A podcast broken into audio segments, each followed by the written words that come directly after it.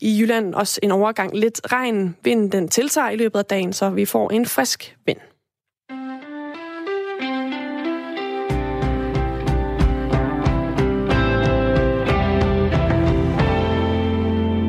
Klokken er 5 over syv. Du lytter til øh, Radio 4 morgen med øh, Stine Krohmann Dragsted og Dan Grønbæk. I de tidlige morgentimer tirsdag, der er halshugget en nepalesisk præst, en ged, en rotte, en høne, en gris og en due. Og bagefter, der lod han blodet flyde fra fem huller i sin egen krop. På den måde, der skød han øh, gang i den hinduistiske Gadimai Festival. Festivalen er blevet kaldt verdens største nedslagning af dyr, og den har i år fundet sted trods massiv kritik og forbud. Øh, den, øh, sådan her lød den, øh, da den fandt sted i 2014. Prøv lige at høre.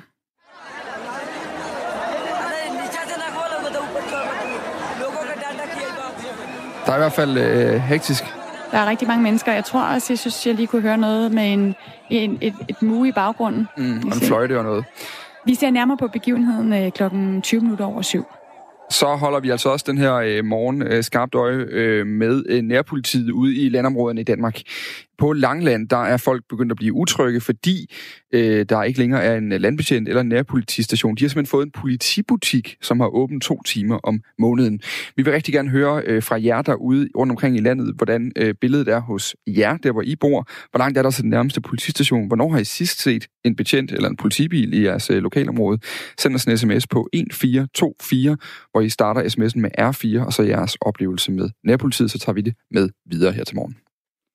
Statsminister Mette Frederiksen var en af de få statsledere, der under NATO-mødet i London fik et øh, foretræde med USA's præsident Trump. Inden mødet, øh, der blev Trump spurgt, om de to ville diskutere Grønland. Det skulle oh. vi lige høre her. Greenland, what do you think? Tell me. Huh? Ja, yeah, will we discuss Greenland? What do you think? Tell me, siger uh, præsident Trump, altså lidt uh, drillende, uh, videre til Mette Frederiksen. Og uh, så siger han også, måske er hun i the real estate business, altså i ejendomsmælerbranchen. Det er jo nok en henvisning til det her meget offentlige skænderi, der gik forud for, at uh, præsident Trump skulle have besøgt Danmark i september, men aflyste besøget, da Mette Frederiksen meddelte, at uh, Grønland, at den her idé om, at Grønland var til salg, den var er absurd. Øhm, og det var, det var Trump ikke så glad for. Men nu har de to statsledere ifølge Mette Frederiksen klinket skovene igen. Vi svinger godt sammen, og vi har en meget direkte dialog med hinanden, sagde Mette Frederiksen, og det mente hun var sundt i et internationalt samarbejde. Det ser hun altså efter mødet med Trump. Hvad Trump øh, ved, om han er enig i det her, det ved vi faktisk ikke helt. Øh, den amerikanske præsident, han tog hjem fra London uden at holde et pressemøde, men vi ved, at de to statsledere talte om Grønland og om et styrket strategisk samarbejde om Arktis. Godmorgen, øh, Peter Viggo Jacobsen, lektor ved Forsvarsakademiet. Godmorgen. Hvad betyder et styrket samarbejde om Arktis med amerikanerne? Jamen det betyder jo, som, som det også er kommet frem, at, at Danmark nu vil til at investere øh, op mod 1,5 milliarder i, i, hvad det hedder, overvågning op ved Grønland. Man vil også kigge mere på, at man kan blive bedre til at finde ubåde og den her slags ting. Og så betyder det også, at man vil samarbejde intens med amerikanerne, som har meldt ud, at de vil til at være mere aktivt til stede i Grønland. Øh, det blev meldt ud allerede i oktober sidste år, og siden har vi jo også set, at amerikanerne har åbnet et konsulat i Grønland. Så det betyder altså, at amerikanerne kommer til at være mere til stede. De være større aktivitet deroppe, og det skal de jo så gøre i tæt samarbejde med Danmark. Så det handler altså om, hvordan man i fællesskab skal prøve at løse de udfordringer, som især amerikanerne ser i Arktis. Ja, kan, vi lige, kan du ikke lige forklare lidt om de udfordringer? Fordi Mette Frederiksen, hun taler jo om en øget stormagtsrivalisering i Arktis, altså det her med, at Kina og Rusland i høj grad spiller ja. med musklerne i området. Hvorfor er der så stor interesse nu for Arktis og Grønland? Jamen det, det hænger jo især sammen med, at isen smelter, at der åbner sig nogle øh, nye øh, sejlruter på sigt. Og kineserne vil rigtig gerne kunne sejle fra rundt om, rundt om hvad det hedder, op, altså bruge øh, sejlruten fra, fra Kina til Europa langs den russiske kyst op i Arktis for at kunne komme hurtigere øh, til Europa. Og de har også en idé om, at der så skal laves nogle jernbaneforbindelser i Nordfinland, ned gennem Finland øh, og en tunnel under det Østersøen, og så man kan komme ind i Tyskland. Så de har nogle store visioner for infrastruktur deroppe og derudover vil de gerne være mere til stede, fordi de også godt kunne tænke sig at få fat i nogle af de ressourcer, der er i Arktis. Så de har øget deres forskningsmæssige, deres økonomiske og politiske engagement øh, i de senere år, og det er amerikanerne begyndt at blive øh, bekymret over. Øh, det er blandt andet lige kommet til udtryk ved, at øh, færøerne har lavet Huawei lave 5G øh, på færøerne, og det er amerikanerne meget lidt imponeret over. Med, med Huawei, øh, så, altså det kinesiske? Ja, Huawei, præcis. Yeah, yeah. Det er jeg aldrig kan finde ud af at sige. Men altså, det, det, det, det er kinesiske firma, der er ved at lave 5G. Ja. Øh, og det er amerikanerne bange for, at kan bruges til spionage. Derudover er amerikanerne også bange for, at russerne de øger deres militære tilstedeværelse i der, deres del af Arktis. Fordi russerne vil gerne beskytte hele den her sejlrute, og det kræver, at man laver nogle nye militærbaser. Men ved at man har gjort det, så har man nu også givet russiske fly en mulighed for at kunne angribe øh, Grønland og smadre Thulebasen og den radar, som amerikanerne har stået der. Og den radar bruger amerikanerne til at varsle om mulig atomangreb mod USA hen over Nordpolen. Og det er jo den hurtigste måde at smække et atommissil afsted fra Rusland til USA i en krig. Og derfor bruger amerikanerne radaren til varsling, så man måske kan nå at skyde nogen ned. Og derfor er amerikanerne meget op på mærkerne, når de her øh, varslingssystemer bliver truet.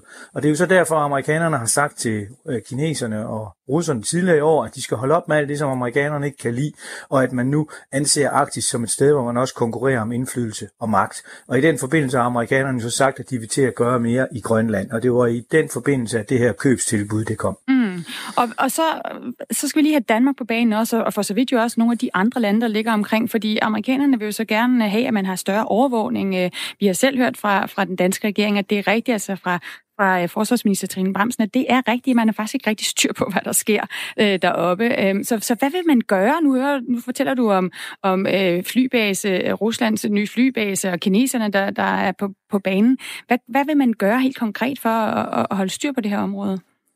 Jamen altså det, man helt konkret sidder og overvejer forskellige muligheder for, det er, hvordan man kan få overblik i sit eget, i sit eget luftrum og havområde. Der er nogle sorte pletter i den overvågning, vi har oppe i Arktis sammen med de andre kyststater, og de ligger sjovt nok lige over Færøerne og omkring Grønland. Så amerikanerne har længe været sure over, at vi ikke var havde i stand til at have styr på, hvad der skete i vores eget område, og der står sådan set også i en gammel rapport, som forsvaret lavede tilbage i 2016, at det skal der, det skal der til at komme styr på. Men det er der så ikke kommet, fordi det koster en rigtig masse penge at lave sådan noget. Og derfor så sidder man nu og kigger på forskellige tekniske løsninger for, hvordan man kan få, lukket de her huller.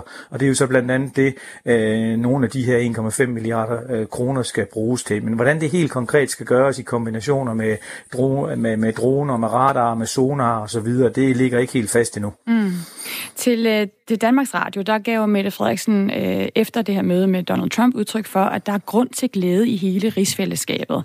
Men vi hørte jo også fra grønlandsk og færøsk side i går, at øh, der var lidt muren i krogen over, at de ikke var med til det her møde med Trump, når nu det handlede så meget om Arktis og, og blandt andet om Grønland. Hvem får mest ud af det her styrkede partnerskab? Jamen det er, det, er, det er sådan set øh, til fordel for alle, og jeg vil sige, at det, det, det, det er jo meget tråd med den magtkamp, der er imellem Færøerne, Grønland og, og Danmark i øjeblikket, hvor Færøerne og, og Grønland gerne vil have meget mere indflydelse og høres mere i udenrigs- og sikkerhedspolitikken. Så det er meget, meget logisk, at de brokker sig over det her, men, men der er bare ikke rigtig, altså når vi taler NATO og vi taler statsministermøder, ja, ja så er, så er øh, Grønland og, og Færøerne altså ikke øh, nogen, der kan komme med til den type af møder. Øh, så jeg ser egentlig mere det her som en gang indrigspolitisk tummel i henholdsvis Færøerne og Grønland. Og lige præcis Færøerne skulle nok være glade for ikke at være med til det møde, for ellers så har de nok fået at vide, at, at, at lade kineserne lave 5G i Færøerne, det var verdens dummeste idé.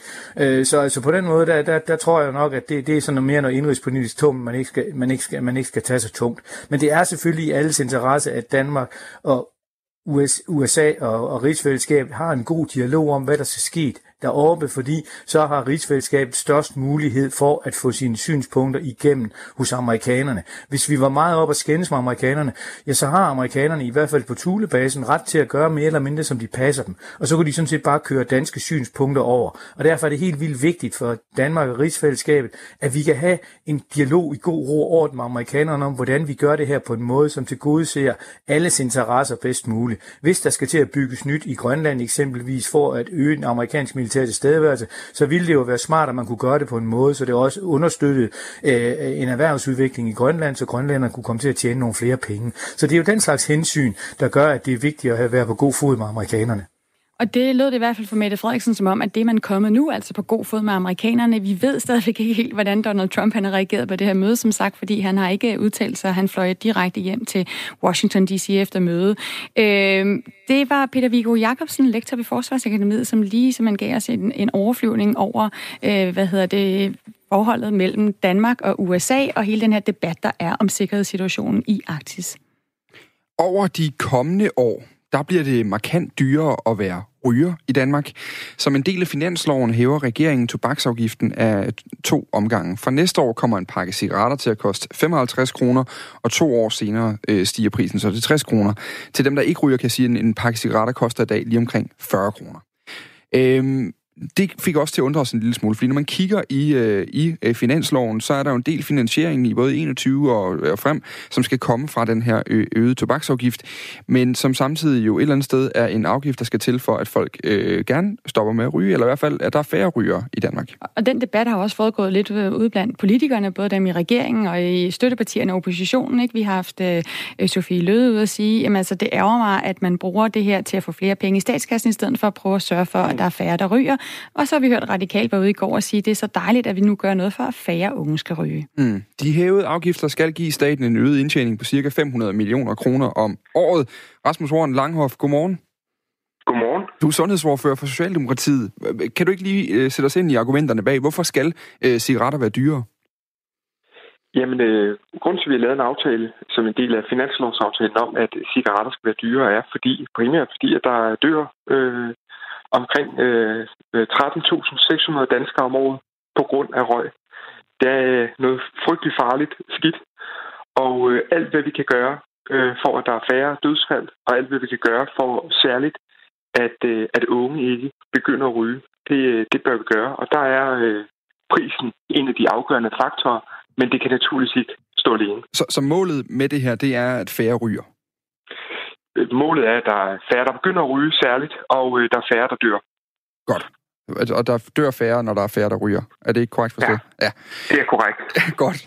Øh, det er fordi, i finansloven, så står der jo samtidig sådan her om statens indtjening på de dyre cigaretter. I alt skønnes afgiftsforhøjelserne på tobak med regeringens forslag til finanslov og den yderligere forhøjelse med finanslovsaftalen at indebære et finansieringsbidrag på ca. 500 millioner kroner i 2020, ca. 650 millioner kroner i 2021 og ca. 475 millioner i 2022 og 2023. Varigt udgør finansieringsbidraget øh, 450 millioner. Sådan gennemsnitligt om over årene, så taler vi om cirka en halv milliard, der skal komme fra en øget afgift. Øh, men I vil altså gerne have, at folk stopper med at ryge. I vil også gerne have, at de begynder at ryge. Hvordan kan I så regne med en, en øget indtjening på en halv milliard om året, hvis øh, prisstigningen på tobak jo gerne skulle virke, som I håber på, og folk stopper? Hvis alle stopper øh, i morgen, så, øh, så mister man noget indtjening i, i statskassen. Og det øh, vil være rigtig glædeligt, fordi det vil også betyde, at der er en masse mennesker, som kommer til at, at leve længere og leve sundere. Og øh, det kommer også til at betyde rent økonomisk, at vi kommer til at spare frygtelig mange penge i, i sundhedsvæsenet, hvis, hvis alle stopper ryge, med at ryge i morgen. Det gør det jo desværre nok ikke. Øh, så, så derfor er der jo det her estimat, øh, der er lavet, og det er jo Øh, det, er jo ikke, det er jo ikke, hvad kan man sige, eksakt videnskab. Det er jo øh, et, et meget, meget kvalificeret bud på, hvad der, hvad der kommer til at ske. Og der er jo en forventning om, at øh, der vil øh, være nogle penge i kassen, når du lader afgifterne stige ved dig, selvom der forhåbentlig vil være færre, der, altså meget færre, der begynder at ryge, og selvom der vil være nogen, der stopper, så vil det stadig give flere penge i kassen. Men det forventes så at falde med mm. årene, øh, ud fra en forventning om, at der er færre, der begynder at ryge. Men, men man skal øh, og der er nogen, der 23, altså varigt står der, varigt udgør finansieringsbidraget øh, 450 millioner kroner. Øh, øh, står I ikke, kan I, kan I hvis, hvis I nu har været dygtige politikere til at øh, stoppe folk i det her med rygning, og afgiftshævelsen virker, så, så, så skulle det jo, tal jo gerne falde markant. Øh, så står I vel, ja. der mangler nogle penge i finansieringen her? Altså, det ville da være helt fantastisk, hvis, øh, hvis det var det, der, der skete. Det, det tror jeg er lige optimistisk nok at tro, at, øh, at alle øh, holder op med at ryge, øh, fordi vi, vi øh, sætter afgifterne op. Det, øh, det er desværre nok ikke det, der kommer til at ske. Jeg kan håbe, at med årene øh, vil der simpelthen være, være færre og færre, der begynder at ryge. Men jeg tror, det er optimistisk nok. Hvis det kommer til at ske, så er det en, en lykkelig situation. Øh, og rent økonomisk kommer det også til at betyde, at vi kommer til at spare. Mm. Men er det så ikke... fantastisk mange penge i sundhedsvæsenet, så, så, så, så det er altså ikke en dårlig ting, hvis, øh, hvis, hvis folk begynder at ryge. Men, men derfor det er jo meget naturligt, at når man, når man kigger på at, at rette og ændre på afgifterne, at man så også kigger på, hvad, hvad forventer vi, det betyder for økonomien, og hvordan bruger vi så de her penge bedst muligt. Og det er jo blandt andet noget af det, der så skal ud og finansiere, at vi kan få ansat nogle flere sygeplejersker, så Præcis. vi altså får en dobbelt... Og det er jo det, der bliver øh, interessant her nu. Jeg vil gerne lige, Rasmus Horn jeg bryder det ind, fordi, fordi I er ja. stadig i gang med, nogle, med at regne på nogle indtægter, som gerne skulle komme fra de dyre cigaretter, men samtidig laver I noget lovgivning. Du sagde selv, at vi laver lovgivning, fordi der dør 13.600 om året, og det ja. vil vi gerne have sat ned det tal. Altså, der er vel et, et paradoks i det politiske forslag, at man sætter en afgift ind for at få folk til at stoppe, men hvis de stopper, så mangler man pengene. Øh, ja, og vi sparer jo også penge. Altså, hvis folk stopper med at ryge, det er altså ikke billigt for, for et samfund, at folk øh, får øh, nedsat arbejdsevne og får alverdens øh, sygdomme. Øh, så der er en halv milliard dør, i sundhedsvæsenet der? Så som den halve milliard, som I... Så lad os nu, nu arbejder vi ud fra en tese om, at, at, at det virker øh, 100%, og at folk stopper med at ryge. Så, så, så vil pengene komme ind en til en over for sundhedsvæsenet? Jeg ved ikke, om det, det, ville, være, det ville være meget øh, tilfældigt, hvis det lige var en til en. Men jeg er ikke i tvivl om, at det er en god forretning for samfundet, hvis folk øh, lever øh, sundere og, og passer bedre på sig selv. Og særligt, hvis, hvis vi sikrer, at vores unge ikke øh, begynder at ryge, så vil det være en kæmpe samfundsøkonomisk gevinst, både for sundhedsvæsenet, for arbejdsmarkedet, for, for livskvaliteten og, og den generelle øh, sundhedsstatus. Men, men jeg, jeg synes, man skal passe på med ikke at gøre det her op i, at, at det her det handler om penge. Det her det handler om, om sundhed primært, og det handler om, hvordan kan vi sikre, at, at, øh, at men... øh, unge især får et sundere og øh, bedre liv, øh, end, end, end tidligere generationer har haft. Og det, og det synes jeg altid også, at det sundhedspolitik handler om.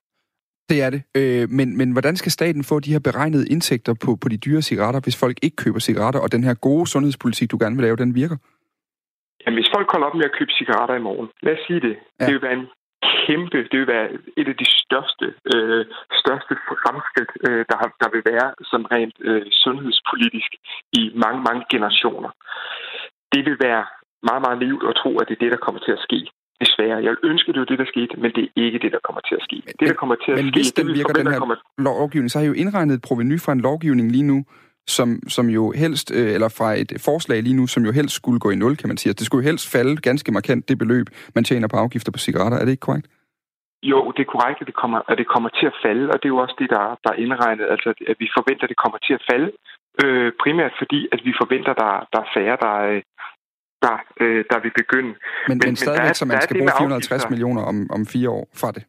Ja, men, men der er jo det med afgifter, at øh, der, er jo, der er jo flere ting, der kan spille ind på, øh, hvornår man kan tabe afgifter. Altså man kan tabe afgifter øh, på en god måde, og det er jo, hvis folk holder op med at ryge eller lade være at begynde.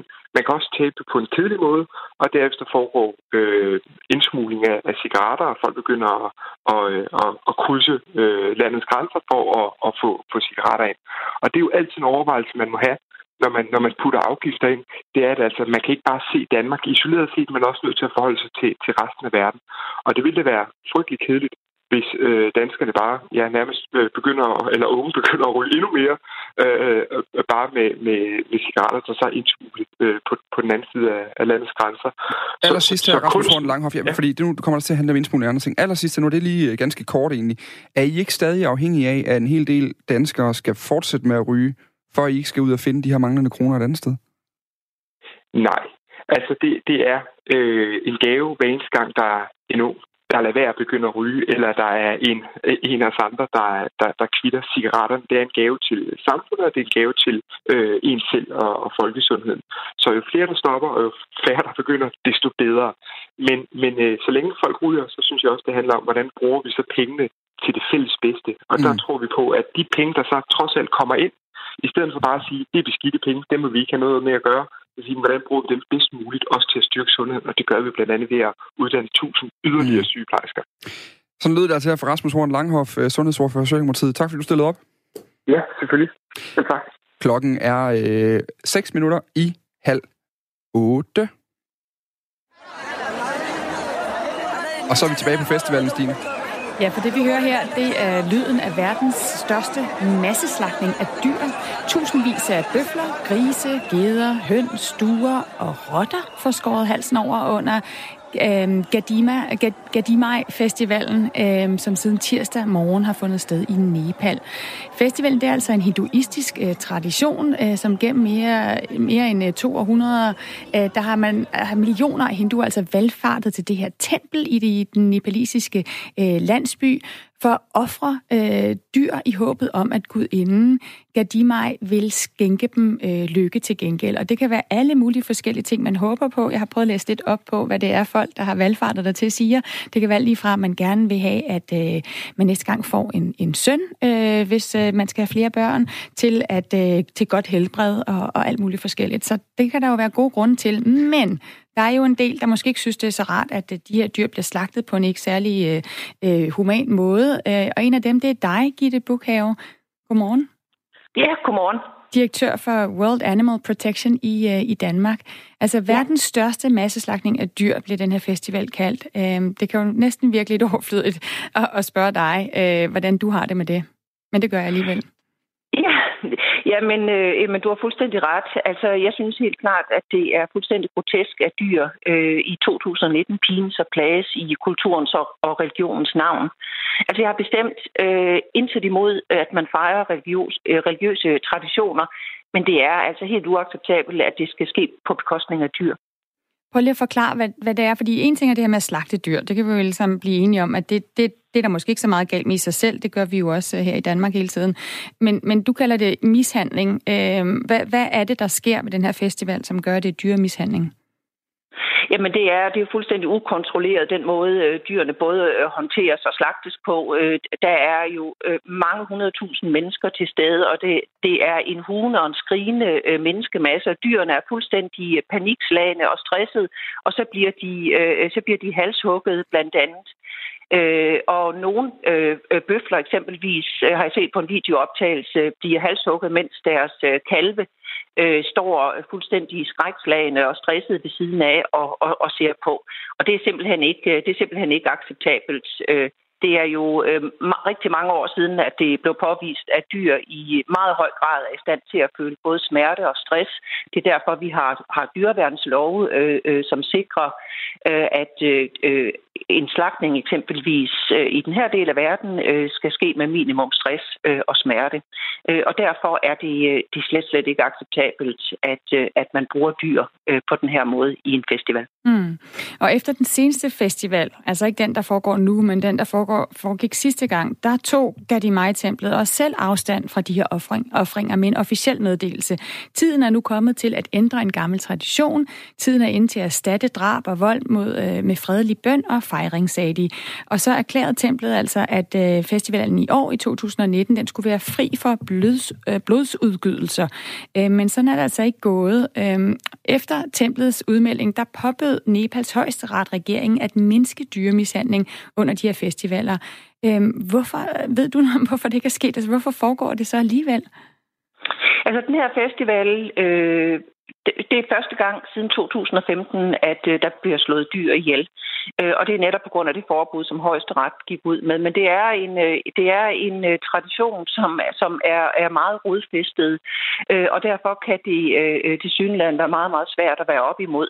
Øhm, men der er stærke kræfter også øh, inde i Nepal, øh, som ønsker det her forbudt, og der er lokale øh, dyrbeskyttelsesorganisationer, som arbejder for at få et forbud, øh, og som er meget utilfredse med, at det forbud, som højeste ret gik ud med, ikke er blevet overholdt. Fordi man kan sige, at øh, et forbud er jo intet værd, hvis loven ikke øh, overholdes.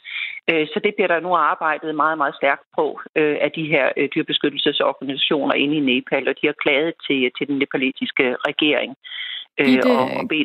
Ja, undskyld, Gitte ja. Bukhav, øh, øh, som jo altså er direktør for World Animal Protection i Danmark. Øh, hvordan øh, betyder det noget for dig, om det, hvad det er for nogle dyr? Altså nu hører vi, at, om, at det, at mange af dem er bøfler for eksempel, og du taler om de her kalve, der står øh, og ser deres... Øh, øh, hvad hedder det, forældre, det siger man vel ikke, men øh, blive, blive slagtet. Øh, men, men hvad nu, hvis det, vi hører også om rotter, vil det være okay, hvis man nu, er, hvis man nu sagde, at altså, nu er det bare rotter, vi, vi slagter her? Vil du have det okay med det?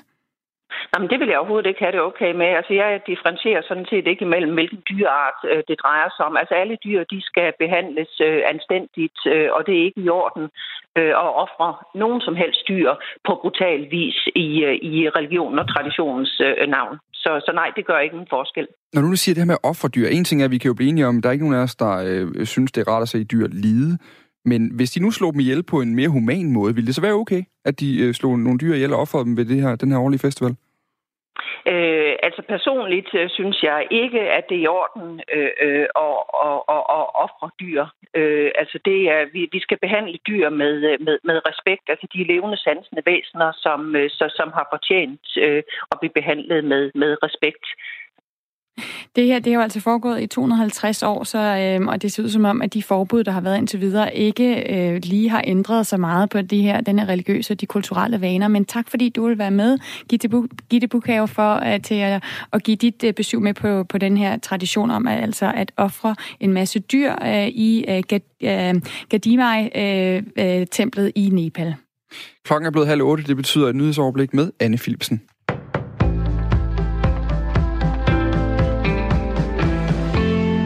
Regeringen er klar med et udspil, der skal bremse boligspekulanter.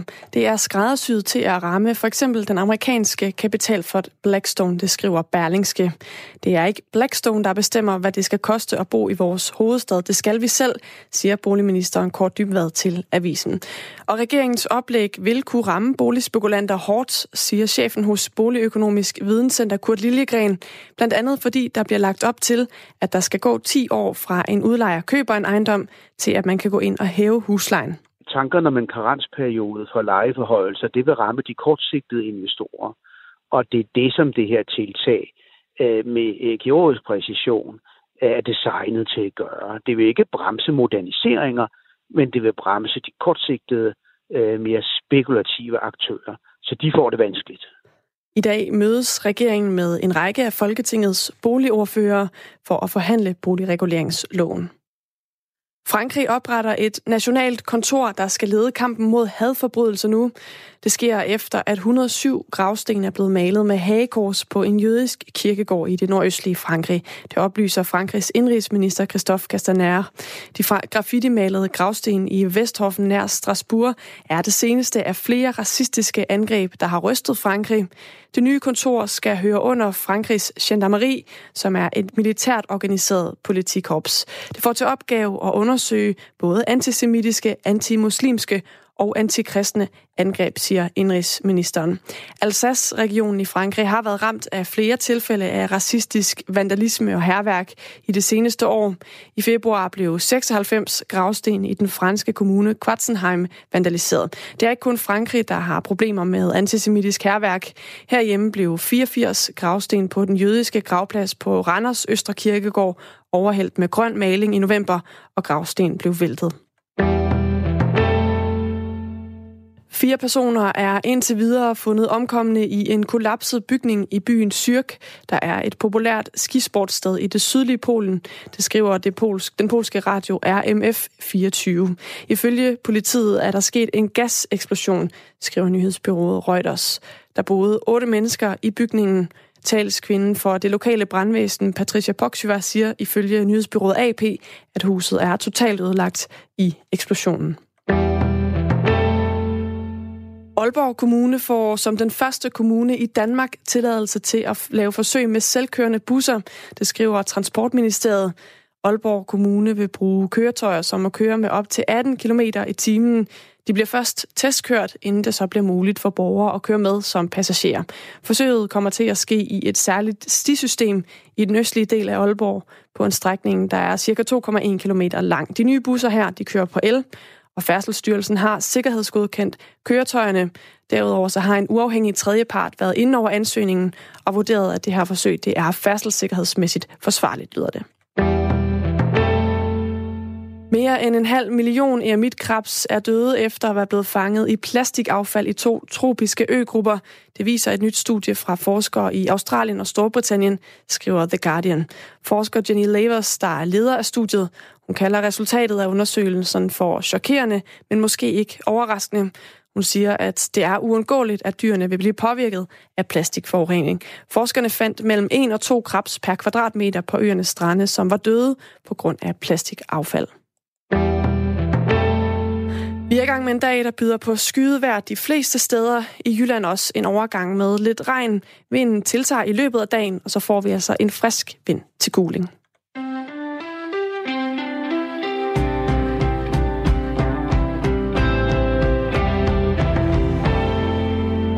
Klokken er 25 minutter i 8, og i studiet er stadig Dan Grønbæk og Stine Krohmann Dragsted. Og Dan, vi har fået en masse sms'er på det her med politi, og hvor tilstedeværende politiet er. Vi havde den her historie, som vi også skal høre meget mere om i den her time, om øh, politiet, der nærmest er forsvundet fra Langeland.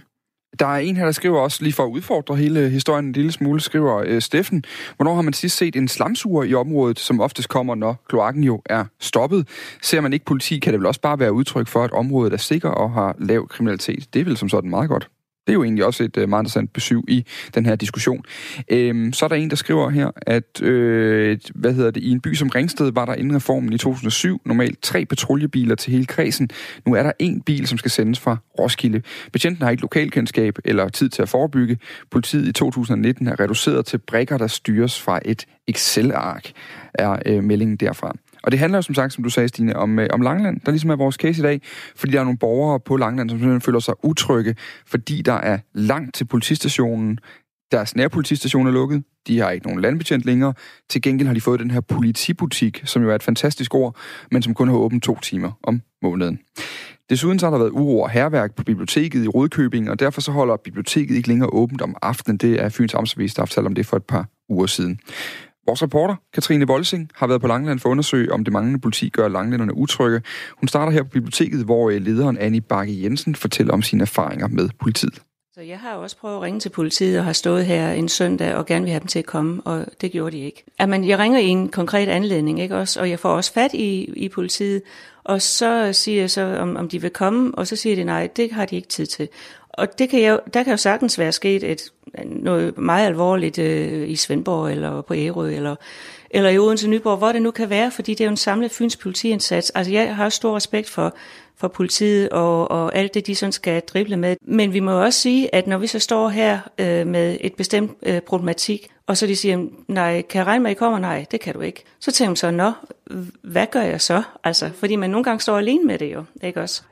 Der er altså et afsavn af politi her på biblioteket. Men hvad med downtown Rådkøbing? Jeg bevæger mig mod byen og finder gågaden.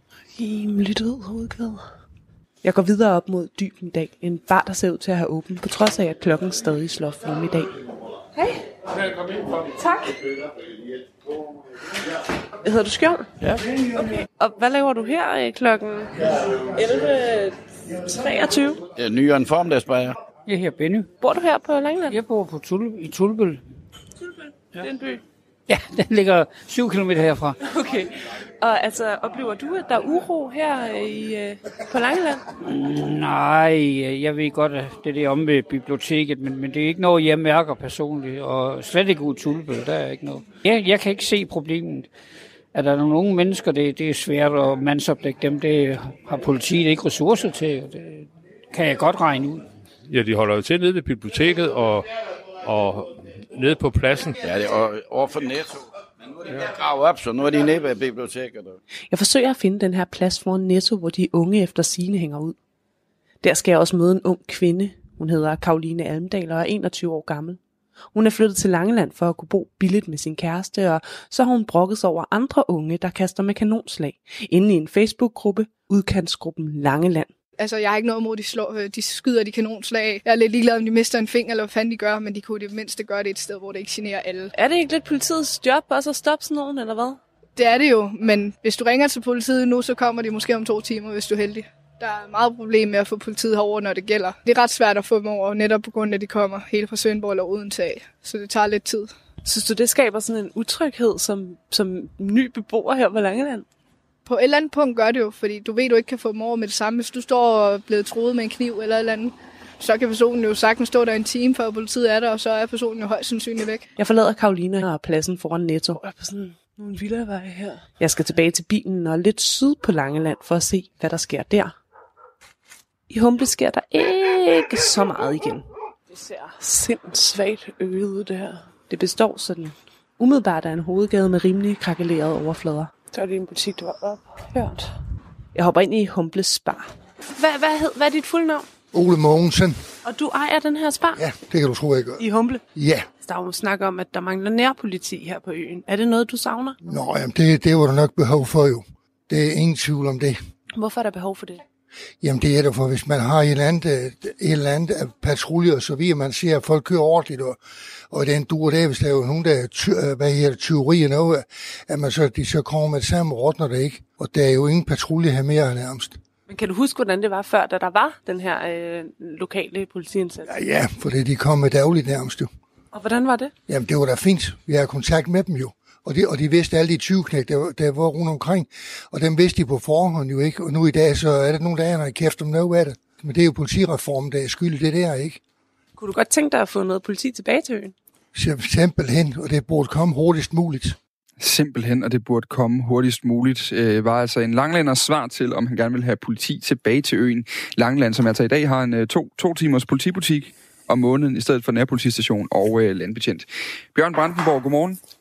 Godmorgen. Du er medlem af Folketinget for Socialdemokratiet, og vi har jo lige hørt her, hvordan flere langelænder, de savner politi på Langland. De længes efter det nærpoliti, der var engang, og så har flere også oplevet, at politiet altså ikke kommer, når man ringer. Du bor jo selv på Langland. Kan du genkende det billede, som, øh, som bliver tegnet af de langlænder, vi har talt med her? Ja, det kan jeg godt. Jeg kan godt forstå den, øh, den utryghed, som jo på en eller anden måde slår rødder for befolkningen, der bor derovre. Du siger det rigtig selv. Altså, jeg bor der selv og har oplevet, at, øh, at politiet er, er forsvundet fra øen, og, øh, og vi kun har mulighed for at besøge politistationen to timer om ugen. Og jeg tror egentlig også, at, at ringeklokken til politistationen har været i stykker, så det har også været lidt svært for os, der bor derovre på fat i dem.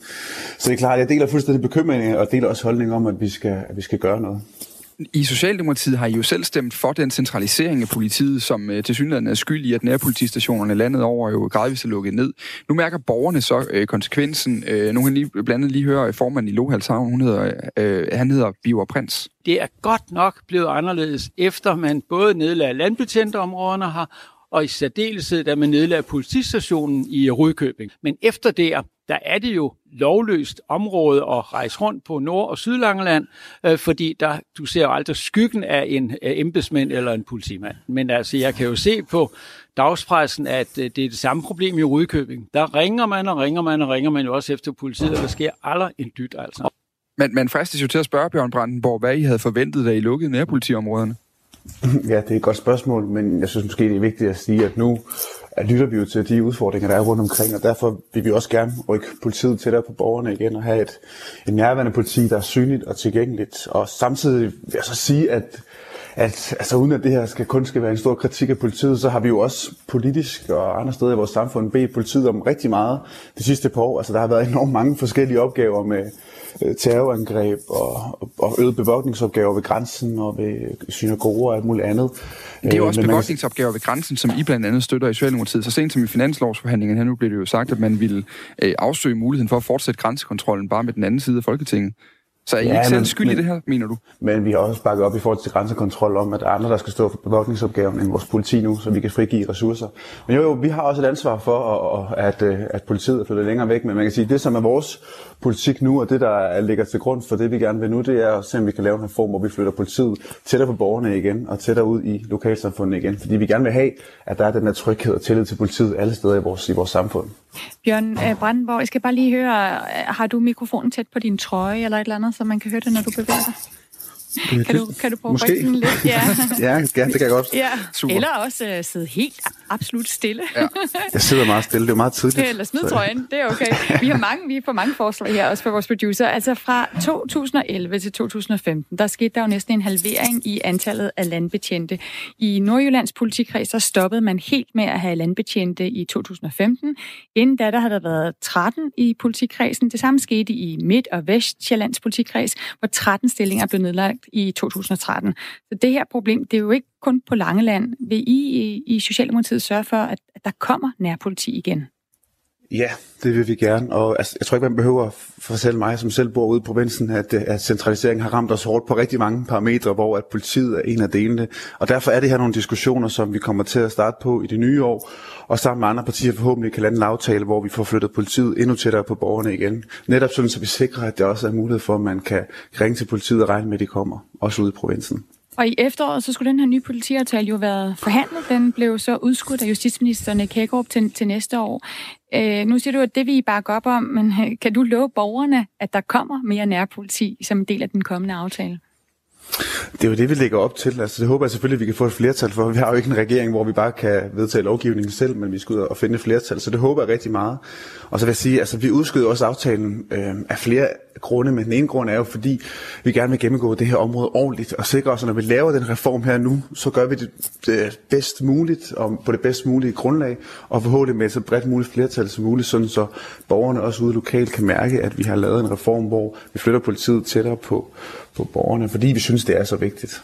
Men, men I synes, det er rigtig vigtigt, der kommer en politiaftale, der skal forhandles næste år.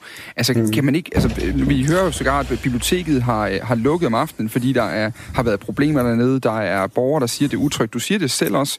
Vi har fået sms'er fra øh, alt fra, fra Nibe til øh, Vestjylland og, og hen over Fyn også øh, med problemer. Altså, hvad kan man gøre lige nu? Fordi vi ved jo godt med politiske forhandlinger, Bjørn Brandenborg, det tager noget tid sådan noget. Ja, det gør det, og det er måske også meget godt, sådan, så sikre os, at det bliver et ordentligt stykke arbejde.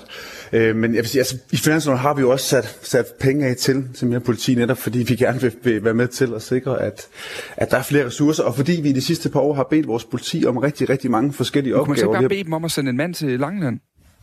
Jo, men det gør man også nu. Altså, jeg, jeg, jeg er sådan set enig i, at, at det ikke er nok, men uh, man kan sige, at politiet gør det jo bedst muligt med de ressourcer, de har lige nu.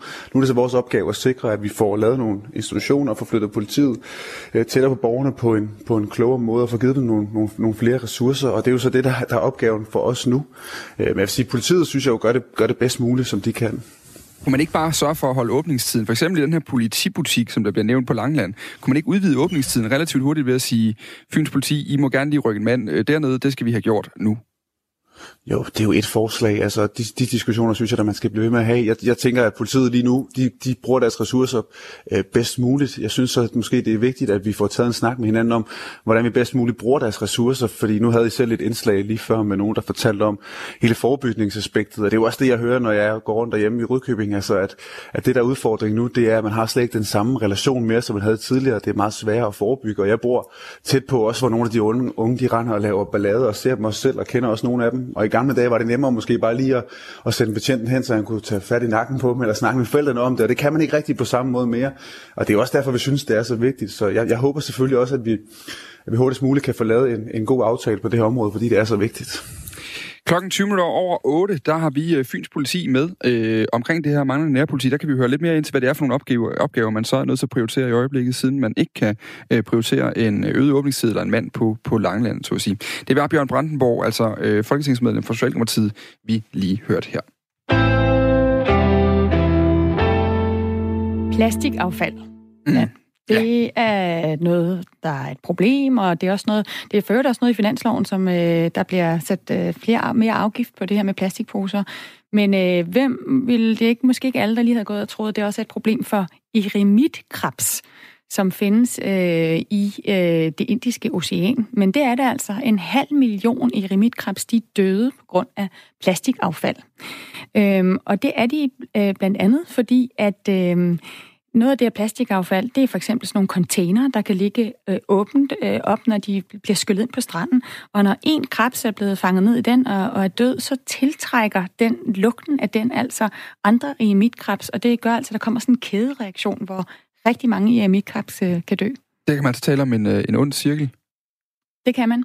Øhm, og øh, det er simpelthen, øh, ja, det er altså den her halve million, og det er øh, i en øgruppe Kokosøerne, der er et australsk territorie, der ligger i det indiske ocean, øh, hvor der er fundet 500, øh, 508.000 øh, krebs, der er døde.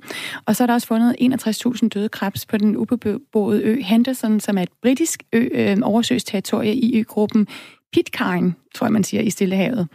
Øhm, og det er altså, øh, Henderson, den her ubeboede ø, den er på UNESCO's verdensarvsliste, øh, som, som et af verdens mest bevaringsværdige naturforekomster og kulturmindesmærker, men øh, nu er altså også fuld af øh, det her plastikaffald. Og de her eremitkrabs, de er, de er altså sådan relativt øh, vigtige øh, for, for vores miljø, for, øh, for, for selv, man kan sige, økosystemet i de her tropiske områder. Fordi de nemlig, øh, det, det er jo lidt sådan en blomstereffekt, de er med til at, at sprede frø, og dermed øh, medvirker de også til at ilte og ligesom gøde jorden. Og så et fald i bestanden af mitkrabs handler altså ikke kun om, at det er synd for dyrene, det handler altså også om, at det er synd for det omkringliggende øh, økosystem. Øh, advarer de her forskere bag det her øh, studie, som jo har, har påvist det. Øh, et, et studie, der kommer fra øh, University of Tasmania i Australien. Og en af forskerne, Jennifer Lavers, øh, som altså har ledet studiet, hun kalder resultatet af undersøgelsen for chokerende, men måske ikke overraskende. Hun siger, det er uundgåeligt, at øh, dyrene de vil interagere og blive påvirket af plastikforurening, selvom øh, det her det er et af de første studier, som viser, altså hvor omfattende øh, den her påvirkning er. Og det fortæller hun altså til avisen The Guardian. Øhm, de her forskere de fandt mellem 1 til 2 krebs per kvadratkilometer på øernes strande, øhm, som var døde af det her plastikaffald. Og det, vi skal jo lige tænke på, at det er sådan nogle øh, øde strande. Altså det her, det, den ene øgruppe er jo helt ubeboet, ikke? så det er sådan et sted, man normalt ville tænke på, så sådan et meget tropisk, idyllisk sted, øh, men som altså nu har så meget plastikaffald, at øh, det dræber sådan en halv million i. Klokken er blevet øh, lige godt og vel øh, 10 minutter i 8. Og øh, vi kan lige tage en hurtig sms. Der er en, der skriver her, politiet er godt repræsenteret på Tingvejen mellem Grænsted og Starup her til morgen. Der er fartkontrol i vestgående retning. Det er der en vestjyde, der lige skriver til os. Så der er de i hvert fald øh, ude. Vi øh, har jo som sagt gang i en øh, diskussion her til morgen om øh, det her med øh, politiet ude i nærområderne. Øh, og øh, der kommer altså øh, flere forskellige ting øh, ind lige nu på, på sms'en, øh, kan man se. Hvis man kigger her. Yes, der er også en på øh, Frederiksberg her, som skriver igen, det er lidt den samme pointe, som vi havde fra Steffen tidligere. Der er en, der skriver, der er ikke noget politi i området lige omkring mig her. Det vælger jeg at tage som et tegn på god ro og orden. Det er mere, men hvad gør man i det øjeblik, man står og skal bruge dem? Det er det, der ligesom viser sig at være problemet her til morgen, ikke? Ja. Vi skal til øh, næste historie, fordi den handler om øh, fejldiagnoser. Øh, over 60 personer dør hvert år, fordi deres diagnoser er forkerte. Og det er ofte i øh, den første kontakt med sundhedsvæsenet, at diagnosefejlene sker. Det viser en øh, ny rapport. Og øh, godmorgen til dig, Inge Christensen. Godmorgen. Du er direktør i Dansk Selskab for øh, Patientsikkerhed. Det er jo jer, der ligesom øh, sammen med patienterstatningen står bag den her rapport. Er du overrasket over resultatet? Nej, altså det er, det er resultater, som, som også er set internationalt, og som vi nu har øh, bekræftet også er et billede i, øh, i Danmark. Når vi nu kigger på den her rapport, så er det jo, altså det er jo 60 mennesker, øh, som simpelthen dør hvert år, fordi de bliver fejldiagnostiseret. Altså det siger jo sig selv, at det er alvorligt i det enkelte tilfælde. Øh, men, men hvor grælde fejl er det her? Jamen, det er altså en, øh, en skade, der kunne have været forebygget, dødsfald, der kunne have været forebygget, øh, skal jo forebygges. Øh, så derfor skal vi, øh, skal vi i høj grad øh, lære af det. Det som, øh, det, som vi blandt andet kan se, det er, at det ofte går galt i den indledende øh, del af, af diagnoseprocessen. Så, øh, hvis man skal tale om, om det er gralt, øh, og om, hvor man kan gøre noget, jamen, så er det i høj grad i den, i den indledende øh, del af diagnoseprocessen, ser det ud til. Øhm, den her rapport den peger jo også på tidspres, på mangelfuld kommunikation mellem patient og læge, manglende adgang til kollegial øh, sparring og manglende inddragelse af patienternes pårørende, som, som altså kan være mulige grunde til, til den her øh, fejldiagnostisering. Øhm, hvad kan der gøres ved det? Jamen, øh, vi ved, at øh, hvis der er en høj grad af, af tryghed mellem øh, kolleger, øh, og selvfølgelig også mellem patient og, og, øh, og læge, jamen så, øh, så sker der simpelthen øh, færre fejl. Og, øh, og vi skal arbejde rigtig meget med at, at lave nogle stærke teams i, øh, i den diagnostiske proces og i sundhedsvæsenet i det hele taget. Så vi skal have fokus på øh, samarbejde, på teamtræning, på øh, at lave nogle arbejdsgange, hvor alle ved, hvem øh, der gør hvad i, i øh, forskellige situationer. Så vi skal sikre et øh, robust system øh, under, under den diagnostiske proces. Så har vi øh, så, så vil der ske færre fejl. Og så skal vi i meget højere grad lytte til øh, patienten og til, øh, til det øh, patienten siger, og lytte til de, eller se efter de mønstre, der er, fordi vi ved, at, øh, at, at rigtig mange af de her, øh, i de her sager, der har, øh, der har patienten faktisk været til læge et antal gange, øh, og måske ukarakteristisk meget. Det, det skal man selvfølgelig have nogle systemer og noget, øh, der, der, der, der samler op på. Så har man ikke lyttet til patienter indtil videre? Altså de seneste 10 år er der jo 7.600 patienter, der har fået tilkendt erstatning i det danske sundhedsvæsen, øh, netop for skader forårsaget af fejldiagnostisering. Øh, du peger på en masse ting her, og I siger, at I vil til at gøre noget ved det. Hvorfor har man ikke gjort noget ved det her før? Jamen, det, altså, det gør man jo også, øh, og, og jeg ved, at øh, der bliver arbejdet blandt andet med øh, teknologien, altså med, med, at man kan understøtte øh, beslutninger ved at, øh, at få, få teknologien til at lytte med, altså såkaldt kunstig intelligens, der kan hjælpe. Vi ved, at øh, der bliver arbejdet med nogle pakkeforløb. Det, der bare øh, også er øh, realiteten, det er, at hvis vi ved, at hvis man kommer ind i et forkert spor, så, så kan, det, kan det gå galt. Øh, og jeg tror, at det er i, i løbet af de senere år er blevet mere og mere tydeligt, og vi begynder også at få mere og mere evidens for, at det at lytte til, til patienterne faktisk øh, virker øh, forebyggende i forhold til, øh, til fejl, og at vi kommer hurtigere i gang med, øh, med den behandling, der skal, der skal i gang. Mm. Altså, som sagt, så årligt så får cirka de 760 patienter øh, tilkendt erstatning for, for, for skader. Øh, og, og nu koster de her fejl så over 60 menneskeliv årligt, og mange har oplevet at blive fejldiagnostiseret. Altså, blandt andet Claus Hylstofte, som Berlingske skriver om i dag. Han blev øh, sendt rundt i systemet for, med, med den irritation, han mærkede i sin hals. Men han blev mødt af, at der ikke øh, var noget i vejen, indtil han selv pressede på for at få en øh, MR-scanning, og den MR-scanning viser så, at, øh, at Claus Hylstofte har, har kraft i, i svælget. Han er nu rask igen, skal vi lige huske at sige, øh, for lige at få en, øh, en god øh, ende med på den historie. Men hvordan vil I være med til at sikre, at andre ikke kommer til at opleve det samme som Claus? Du talte lidt om det her med Teams før. Ja, altså for det første, øh, så er øh, øh Claus' øh, tilfælde et af de her eksempler på, at, øh, at en, en person, som ikke normalt går til læge, øh, pludselig begynder at opsøge sin læge hyppigere øh, og, øh, og kommer med de samme symptomer.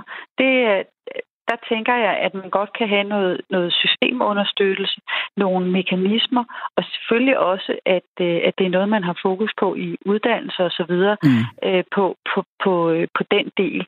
Så, øh, så ja, altså... Øh, Men det, det altså, er noget af det, systemunderstøttelse og mekanismer og sådan noget, hvad, hvad, hvad betyder det helt konkret? Hvad er det, der skal ske?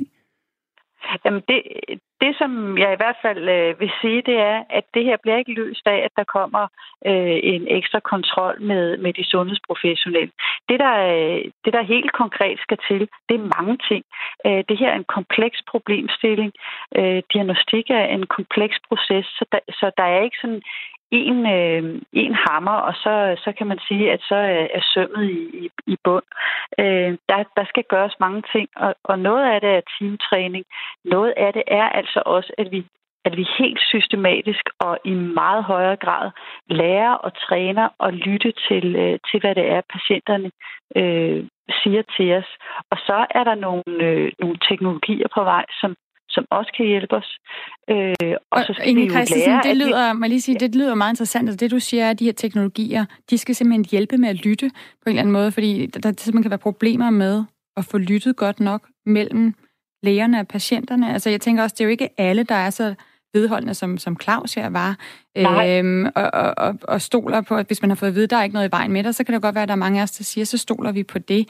Øhm, så skal vi simpelthen til at stole på robotter for fremover, at de er bedre til, til at lytte af os, øh, til at lytte til os, når vi går til lægen? Nej, de skal understøtte øh, de sundhedsprofessionelles vurdering, og, og i virkeligheden give et, øh, den der øh, måske man kan kalde det second opinion, eller øh, den, det, øh, det rygstød, som vi øh, øh tit har, har brug for i, i en eller anden situation. Øh, det, det fremgår også øh, af rapporten, der er et eksempel øh, omkring øh, øh Øh, hvordan man, hvordan man øh, teknologi kan hjælpe med at, øh, at høre i gåsøjne et hjertestop øh, mere, mere sikkert, end, end de sundhedsprofessionelle kan. Og der, øh, altså, det, det er noget af det, der er på vej, og, og hvor vi i høj grad kan se, at, øh, at, at det kan være medvirkende. Men det er igen, det er ikke den eneste ting. Og, øh, og, og det kræver også, at, øh, at de sundhedsprofessionelle bliver, bliver klædt på til selvfølgelig at bruge den her teknologi. Mm. Tak til dig, øh, Inge Christensen, direktør i, i Dansk Selskab for, for Patientsikkerhed. Øhm, og øh, jeg synes, det er interessant at læse om, om øh, den her patient, øh, Claus Hyl, øh, Hylstofte, og hvor ihærdig han har været. Øhm, jeg, jeg tror, der er mange, der kan, der kan nikke genkendende til, i hvert fald det her med, en ting er, at, at om man kan stole på lægerne, men også noget med, hvem man overhovedet skal tale med. Altså man lidt bliver kastebold i, i mellem forskellige systemer, når man mm. går til undersøgelser. Hvem skal man så kontakte bagefter osv.? Det, det er jo et kæmpe paradoks, det her, ikke? Fordi vi skal jo kunne, altså, kunne, og vi skal også stole på vores læger, fordi de er jo, de er jo dygtige, men, men det er jo... Øh, man kommer, men det bliver sådan en sjov tanke, eller det bliver en, en skræmmende tanke, det her med fejldiagnostisering på en eller anden måde, fordi hvordan delen skulle man vide det? Mm. Men jeg tænker også på, at man som patient ikke altid ved, hvem det er, der skal lytte til en, fordi mm. man kommer igennem så mange hænder, og man ikke helt ved, hvem det egentlig er, der sidder med en sag. Mm. Øhm, så, men alt det her lyder det som om, man, man vil prøve at kigge på, øhm, og, og det må man jo håbe, fordi det som, altså jo har været et problem i rigtig lang tid. Altså de sidste 10 år har der øh, i gennemsnit været 760 patienter, der har fået erstatning. Og øh, i snit der får de her til skadekommende altså udbetalt omkring en kvart million kroner. Ved dødsfald ligger erstatningen til de efterladte på 800.000 kroner, fremgår det i dag i øh, den her artikel, Berlingske har. Øh, nu